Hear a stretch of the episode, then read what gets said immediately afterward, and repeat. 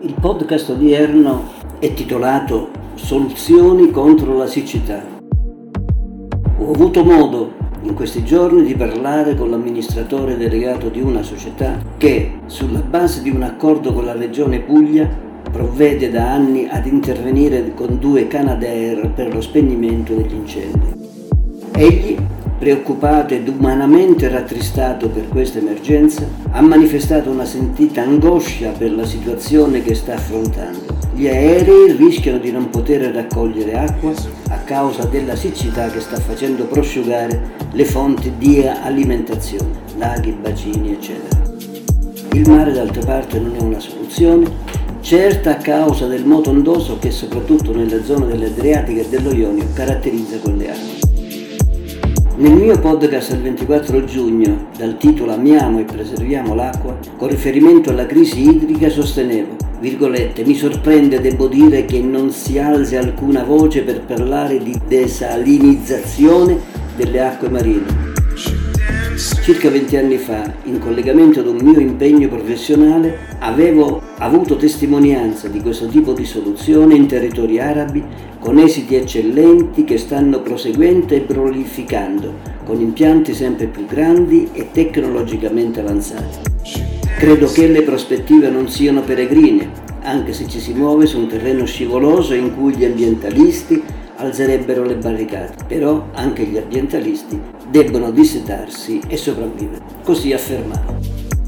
Finalmente però se ne parla. In due interventi rilasciati al Sole 24 ore di sabato 2 luglio e dal Corsera del 6 luglio, Pietro Salini, amministratore delegato di WeBuild, sostiene l'opportunità e necessità di desalinizzare le acque marine. WeBuild ha predisposto un piano per dare una risposta concreta al problema con la realizzazione di 16 desalinizzatori per garantire nel tempo di due anni la produzione di 1,6 milioni di metri cubi di acqua al giorno. L'investimento complessivo dovrebbe aggirarsi tra i 2,5 e i 3 miliardi di euro. Questo dovrebbe soddisfare la necessità dei periodi estivi. Per coprire il fabbisogno complessivo andrebbero realizzati almeno 80 impianti. Egli sa di cosa parla, già che una società del suo gruppo Fisia Italimpianti SPA ha accumulato negli anni una probante esperienza. Con riferimento a questa realtà da qualche dettaglio. Fisia fino ad oggi ha realizzato impianti per il trattamento delle acque e per la dissalazione, con una produzione pari a 6 milioni di metri cubi al giorno, sufficiente per andare incontro alle esigenze di ben 20 milioni di persone. Nel 2016 si è completato un progetto assai complicato per dissetare la città di Las Vegas, un tunnel idraulico. L'intervento garantisce la fornitura di acqua potabile a quasi 2 milioni di residenti attraverso un articolato sistema di prelievo e trasporto delle acque del Lake Mead. La società è anche leader in Medio Oriente dove si è riuscita a strappare terra al deserto, questa afferma Salini.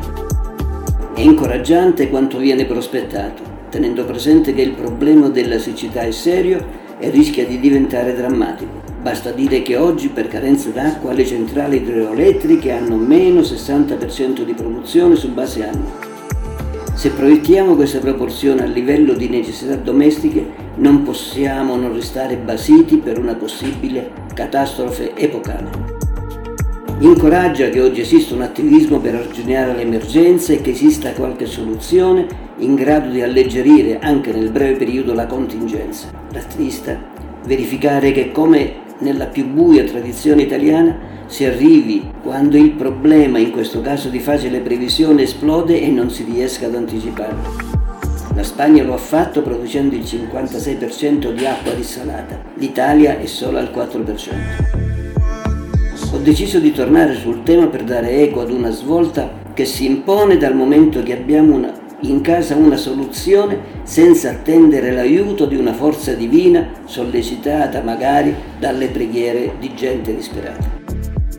Nel mio podcast del 4 luglio, Non trascurare l'Albania era il titolo, richiamavo un mio incontro con il presidente di quel paese e di Rama. Nell'occasione, in prospettiva di un infittimento di relazioni tra i nostri paesi, venne fuori, in collegamento all'impegno tra imprese, un discorso sulla siccità in Puglia che rischiava di distruggere quelle preziose piantagioni.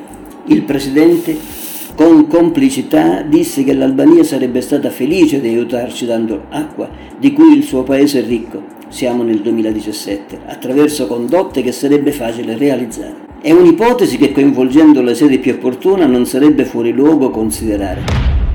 In emergenza bisogna individuare tutte le soluzioni possibili senza prevenzione, bizantinismi e muoversi realizzando. Non si ha certo la bacchetta magica per risolvere il problema di oggi della siccità, ma si può costruire quello che occorre per le necessità presenti e future. Su questa linea si sta muovendo il ministro della transizione ecologica Roberto Cingolani. Egli, dopo aver individuato decenni di errori che hanno condotto alla situazione attuale, con carenze infrastrutturali, gestionali e burocratiche, nella lettera scritta al Corsera dell'11 luglio traccia delle linee di azione più che convincenti.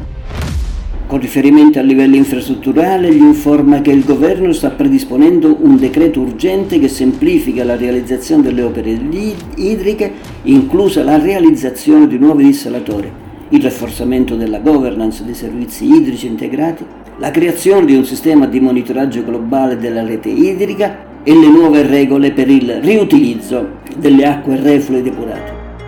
A questo si deve aggiungere il poderoso rafforzamento previsto dal PNRR che ha stanzionato 4,4 miliardi di euro in investimenti per la depurazione delle acque reflue, per la riparazione delle reti idriche, per nuovi invasi, per il potenziamento e l'ammodernamento del sistema irriguo nel settore agricolo. Ho voluto riprendere queste dichiarazioni dal momento che credo nell'impegno e nella buona fede di chi le pronuncia. D'altra parte sembra essere un percorso obbligato. Speriamo che questa politica, perennemente in fibrillazione, consenta al governo di governare e che chi affermava che la, che la povertà era debellata, ed abbiamo visto come è andata a finire, almeno capisca oggi che fra i tanti problemi è quello della siccità ad essere prioritario e che va decisamente combattuto abbeverandosi alla fonte della concretezza e della responsabilità ed augurarsi che la cesta contenente i danni causati al Paese in questi tristi anni sia definitivamente colma. È il momento di alleggerirla, con il ravvedimento dei sopravvissuti di questa stagione che sembra abbiano ben compreso l'arte della sopravvivenza.